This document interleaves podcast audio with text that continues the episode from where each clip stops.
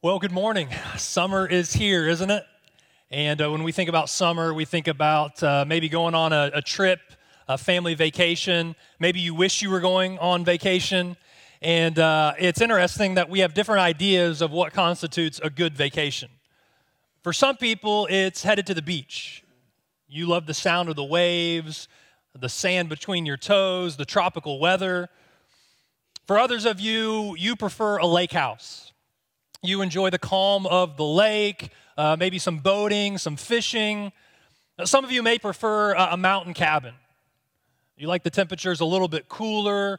You enjoy waking up and seeing views of those mountain peaks, maybe a chance to do some hiking, see some wildlife. And so I'm interested uh, what you prefer the most. So, how many of you, your ideal vacation would be going to the beach? How many beach people do we have? Okay. How many of you would prefer uh, the lake house? Okay.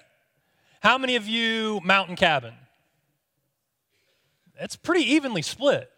I asked my kids this question last night, and each of them had a different answer. So uh, we're, we're pretty evenly split here. Well, I've got some good news for some of you.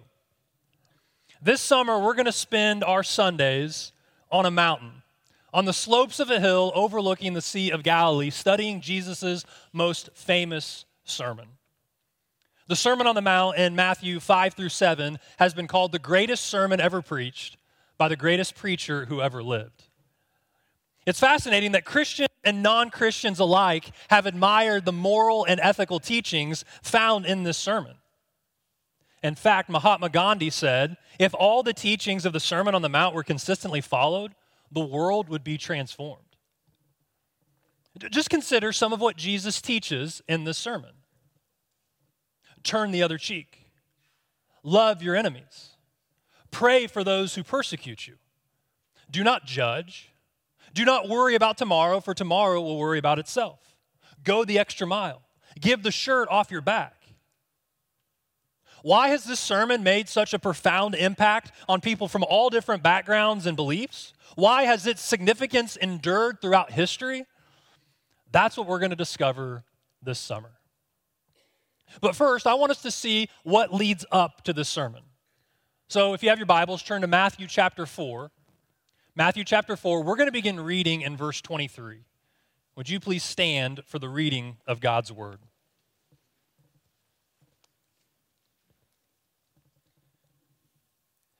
It says, Jesus went throughout Galilee, teaching in their synagogues, proclaiming the good news of the kingdom, and healing every disease and sickness among the people.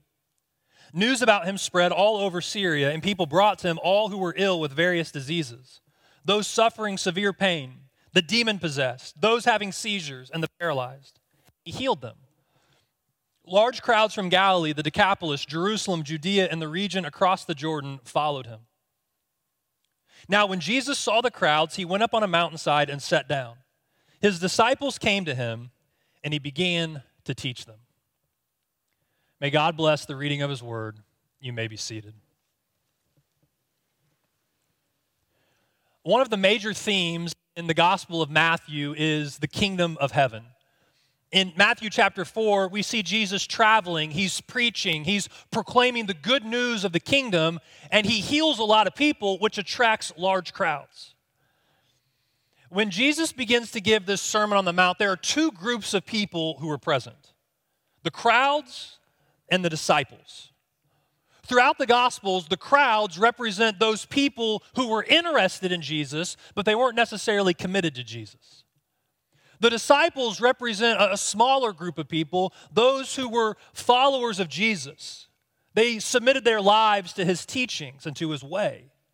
And so, although the Sermon on the Mount is directed to his disciples, Jesus invites the crowds to lean in and listen to what life is like in the kingdom.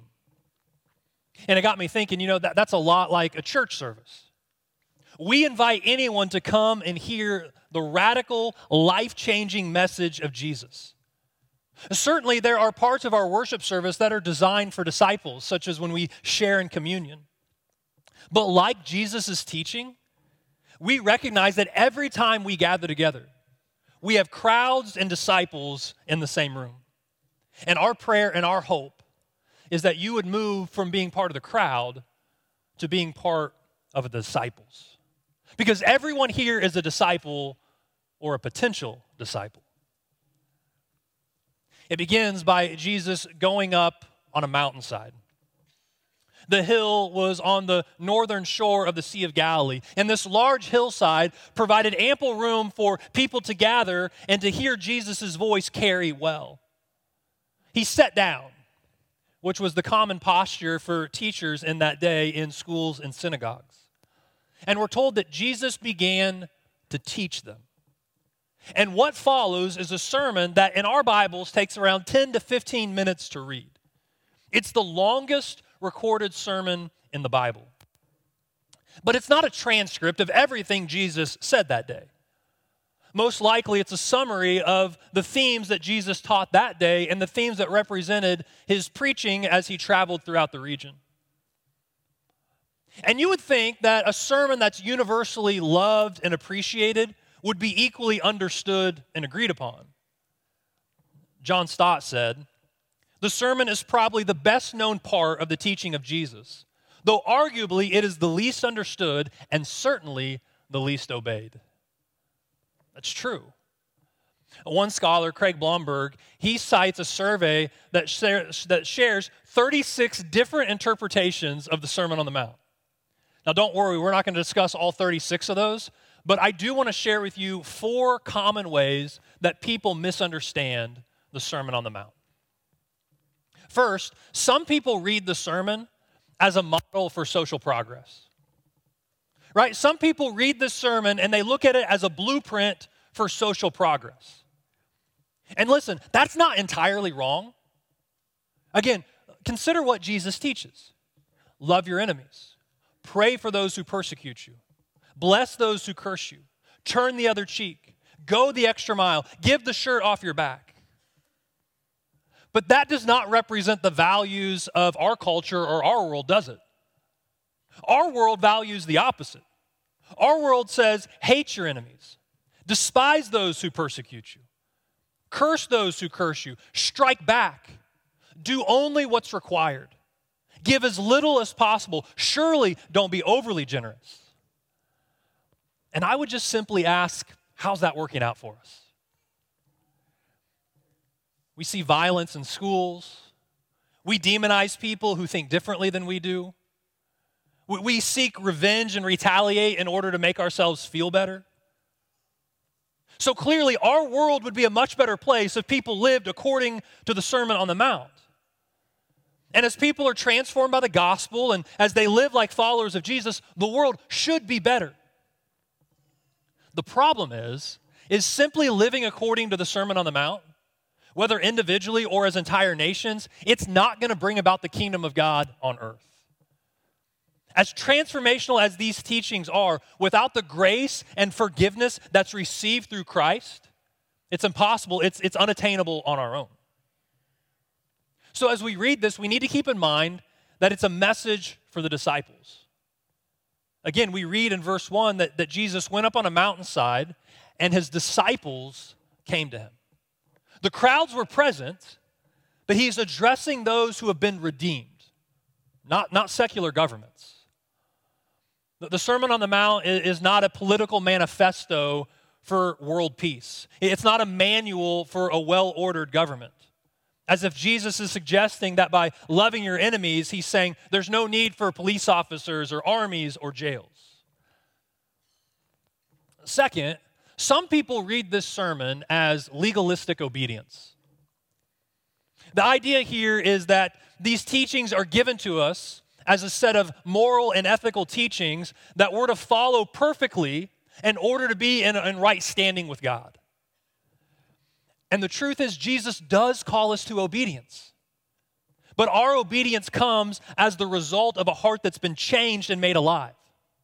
Our obedience comes as the result of, of having new desires and new ways of thinking because we've been born again. In other words, we obey because we've been saved, not in order to be saved. If you look at how Matthew begins his gospel in chapter 1. It says, She will bear a son. You shall call his name Jesus, for he will save his people from their sins. Listen, He doesn't save you because you're perfect, He saves you because you have sin. Sinclair Ferguson says that some people view this sermon as a message calculated to produce the greatest possible guilt and the fewest possible chapters. And it can feel like that when you read this. Here's what Jesus says, now go get your act together. And we read it and we think it's impossible. I, I can't do this. It's like the movie Elf. You, you remember Buddy the Elf? And, and he's making toys in Santa's workshop. But, but he's human and he's working with all these other elves and, and he's building as fast as he can. He's trying as hard as he can, but, but no matter how hard he tries, he can't keep up with the pace. He can't keep up with the quota uh, of the other elves. And so what does he do? He feels shame and embarrassment and guilt, and he runs away because it's an impossible standard. And some people, they decide, well, well, we need to change the standard. And so they start selectively applying which parts they're supposed to obey and which parts they aren't. And, and they treat obedience to some arbitrary standard as the criteria for being right with God. And when some people read the Sermon on the Mount, they, they look at it as if it's making toys in the workshop.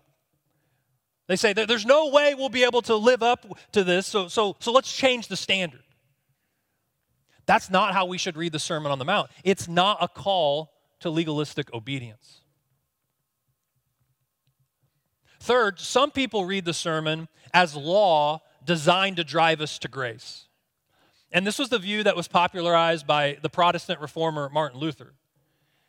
He read the Sermon on the Mount as an exposition of the law that was designed to crush us and then lead us to the gospel.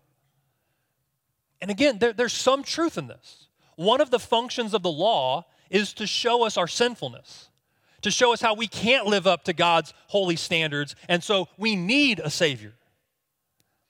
The problem is, this view doesn't read the Sermon on the Mount as teachings for Christians today.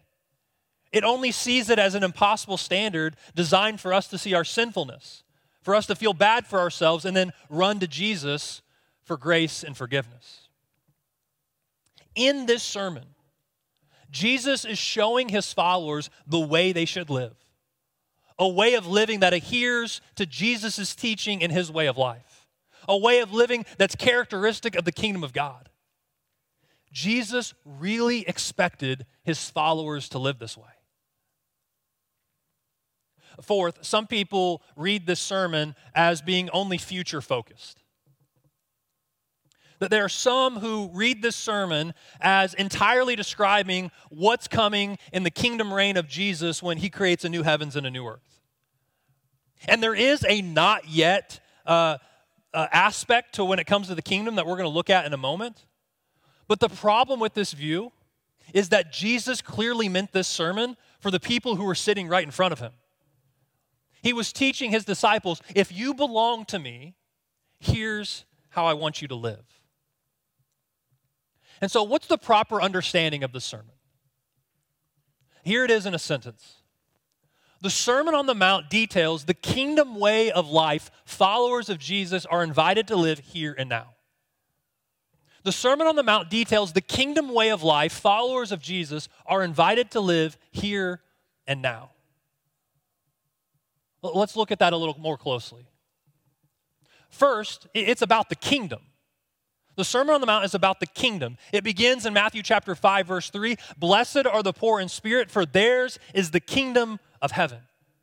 And then Jesus ends the sermon in Matthew 7:21 talking about the kingdom. Not everyone who calls out to me, "Lord, Lord," will enter the kingdom of heaven. And then verses 21 through 23 goes on to talk about how people will enter the kingdom. We mentioned one of the themes of Matthew's gospel, and something that we see throughout the Sermon on the Mount is what Matthew refers as the kingdom of heaven. The Sermon on the Mount is introduced in Matthew 4:23. And he went throughout Galilee teaching in the synagogues, proclaiming what? The gospel of the kingdom. So Jesus doesn't tell us to build the kingdom, to make the kingdom, or create the kingdom. He tells us how to receive the kingdom. He shows us how to enter into the kingdom. And once we enter into the kingdom, he shares with us the Sermon on the Mount to teach us how to live as citizens of that kingdom. So the Sermon on the Mount is about the kingdom. The Sermon on the Mount is the way of Jesus. The Sermon on the Mount details the life of Jesus, the, the yoke of Jesus. It represents the teachings of Jesus. The way of Jesus, you want to know? Read the Sermon on the Mount. The Sermon on the Mount is for followers of Jesus.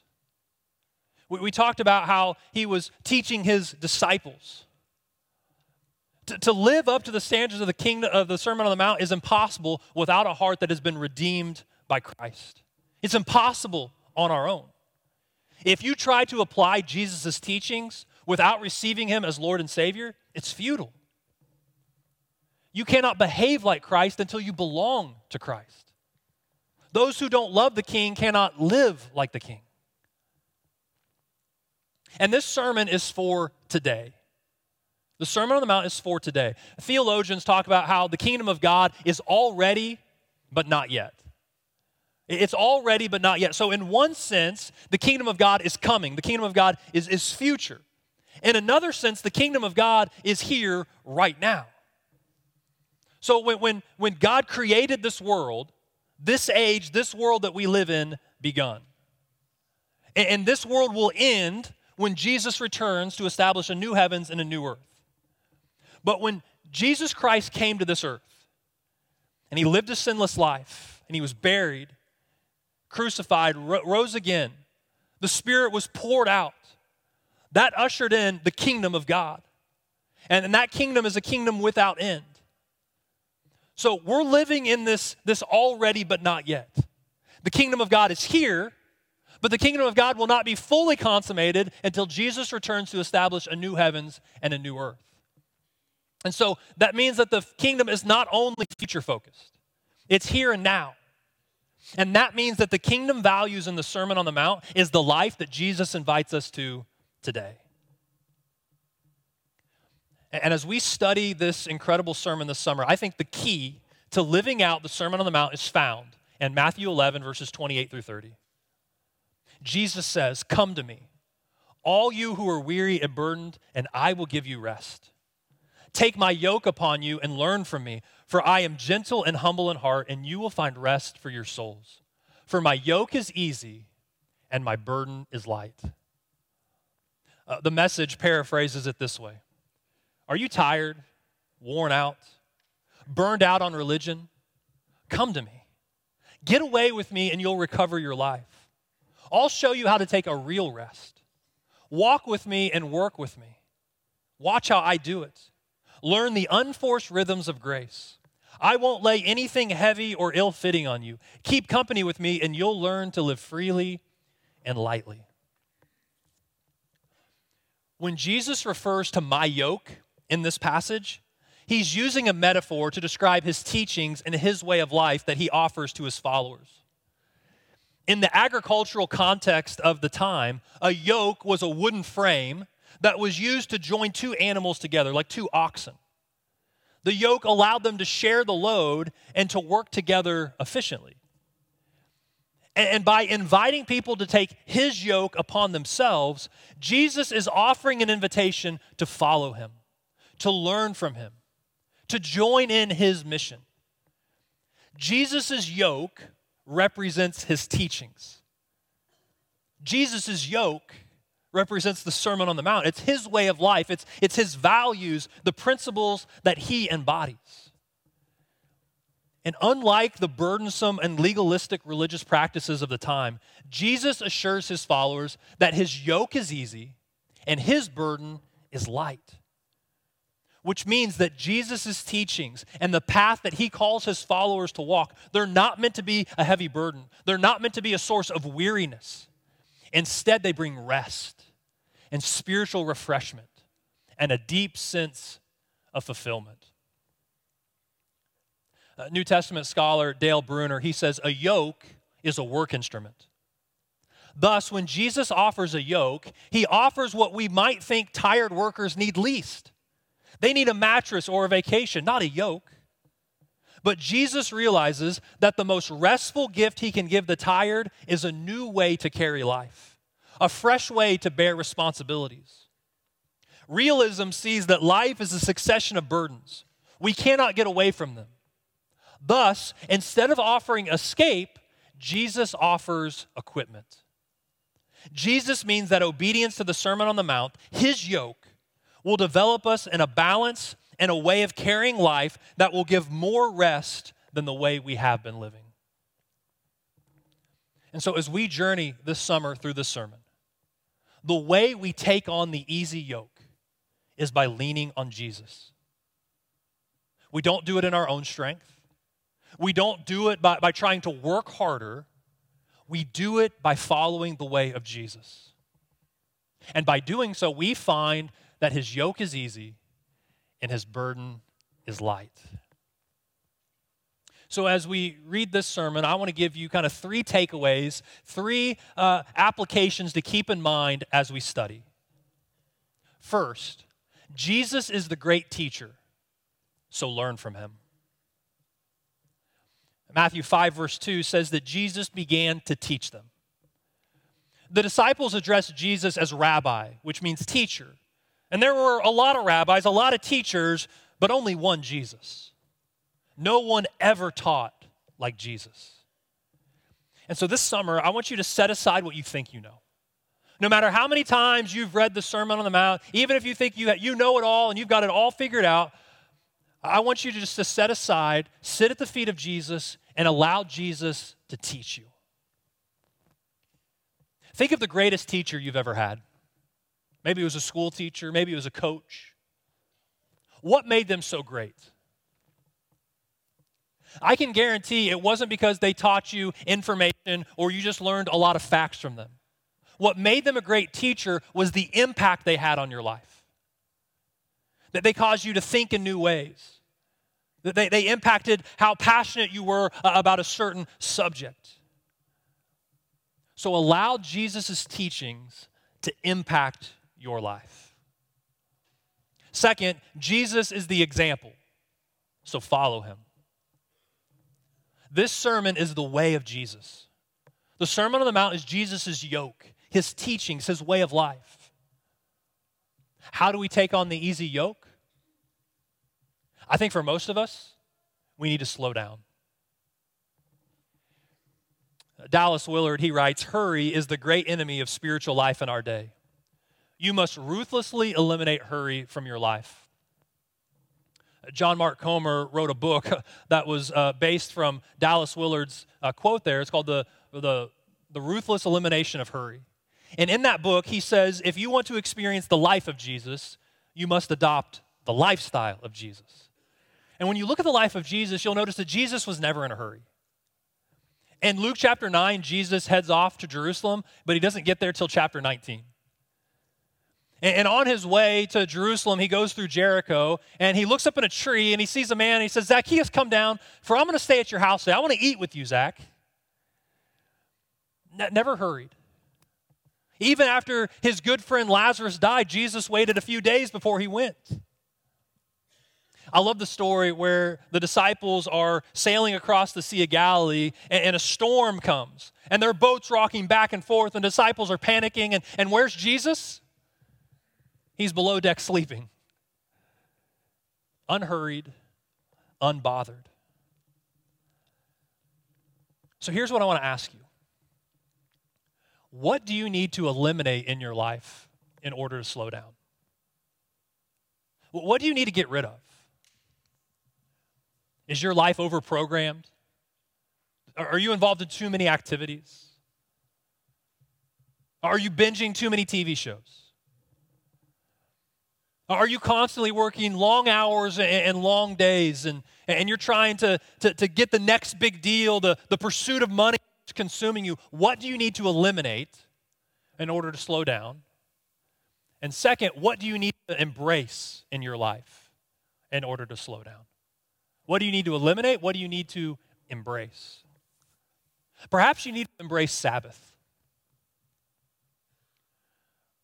Where you take that day and you block out your calendar.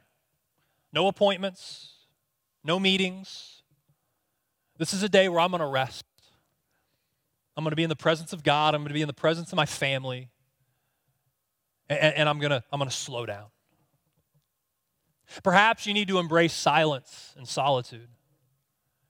We live in a world that's always on. There's always noise. People go to sleep with the TV on. They're always listening to music, listening to audiobooks and podcasts at one and a half or two times speed. And our, and our life is, is like RPMs where we're always in the red, and eventually we're going to burn out. Our pace produces anxiety and irritability, elevated heart rates, and it's not the way of Jesus. Learn to embrace silence and solitude. Jesus often withdrew to lonely places to pray. Jesus would get up early, he would go up to a mountainside and pray. Third, as we go through the Sermon on the Mount, I want you to remember that Jesus is Lord, so worship him. The Sermon on the Mount ends with this in Matthew 7 28. When Jesus had finished saying these things, the crowds were amazed at his teaching because he taught as one who had authority and not as one of the teachers of the law. The reason this sermon cuts so deep and carries so much weight is because of the one who delivers it. Jesus is more than a great teacher, he's more than a great example. He teaches with one who has authority, unlike any other teacher. Why? Because he is Lord. And so our response should not just be amen. It should not just be, that's great. It should not just be, oh, that's insightful, but it should be worship. I praise you. I submit to you. I read a story recently about a bicycle race in India. And the object of the race was to go the shortest distance possible within a specified time. At the start of the race, everyone queued up at the line, and when the gun sounded, all of the b- bikes, as best as they could, stayed put. Racers were disqualified if they tipped over or one of their feet touched the ground. And so they would inch forward just enough to keep the bike balanced. And when the time was up and another gun sounded, the person who had gone the furthest was the loser, and the person who was the closest to the starting line was the winner. So, can you imagine getting into that race and not understanding how the race works?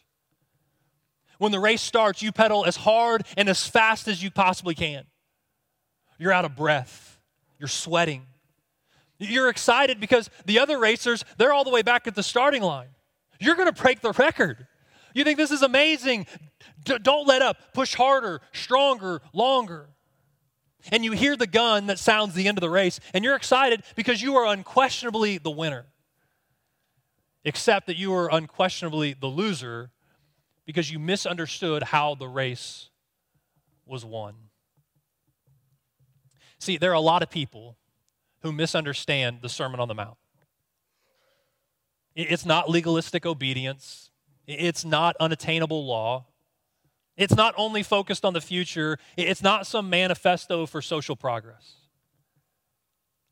But everything changes when we understand that it details the kingdom way of life that followers of Jesus are invited to live here and now. It's the world's greatest sermon. And it flips so many of our assumptions upside down. And we're going to dive in verse 3 next Sunday. Would you pray with me? Father, we, we thank you for this incredible sermon. We thank you that you have given us the way of Jesus. And God, the way that we live this is not by trying harder ourselves, it's by submitting our lives to you. But by taking upon the yoke of Jesus, the, the easy yoke, the light burden. So, God, as our lives are surrendered to you, as we lean upon the strength of Jesus, God, I pray that we would begin to live the values of the kingdom here and now. As we experience what life is like in your kingdom without end. May we reflect the characteristics of the kingdom. The kingdom that those who have submitted to you as Lord and Savior are, are citizens of that kingdom. And Lord, if there's anybody here today who would say uh, they're not disciples, but they're just part of the crowd, I pray that today, as they listen in on who Jesus is and what Jesus has done, God, I pray that they would say, I want to become a follower of Jesus. I want to surrender my life to Christ. I want to be made new. I want a fresh start, a heart that has been reborn. God, thank you. Thank you that you have made a way. We pray this in Jesus' name. Amen.